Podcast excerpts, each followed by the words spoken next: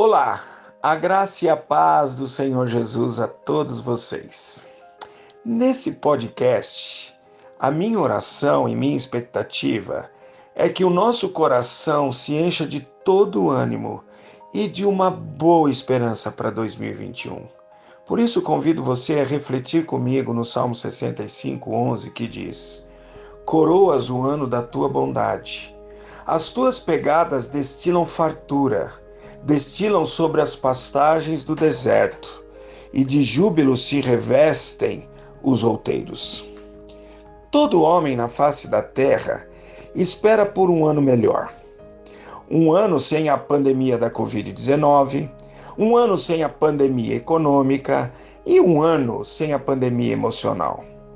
A expressão adeus ano velho e feliz ano novo nunca foi tão expressiva e tão desejada. Porém, um ano bom reside na coroação de Deus, a prosperidade, ao bem-estar e à felicidade no ano por vir. Um ano aprazível remanesce nas veredas destilantes das bênçãos do Senhor. Sobeja na superabundância em tempos de crise e escassez, e na alegria reinante em todos os lares, famílias e clãs do Senhor.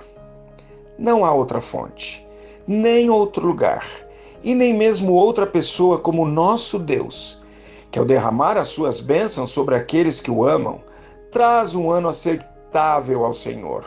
Um ano de livramento do isolamento, da restauração do vislumbre ao futuro e da manifestação de sua superabundante graça aos quebrados e golpeados pela vida. E é isso que nos ensina Lucas 4, 18, 19.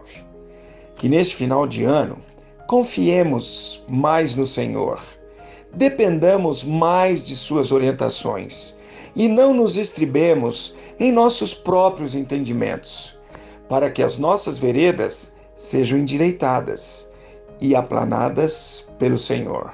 Segundo Provérbios 3, 5 e 6. Deus abençoe seu novo ano de 2021.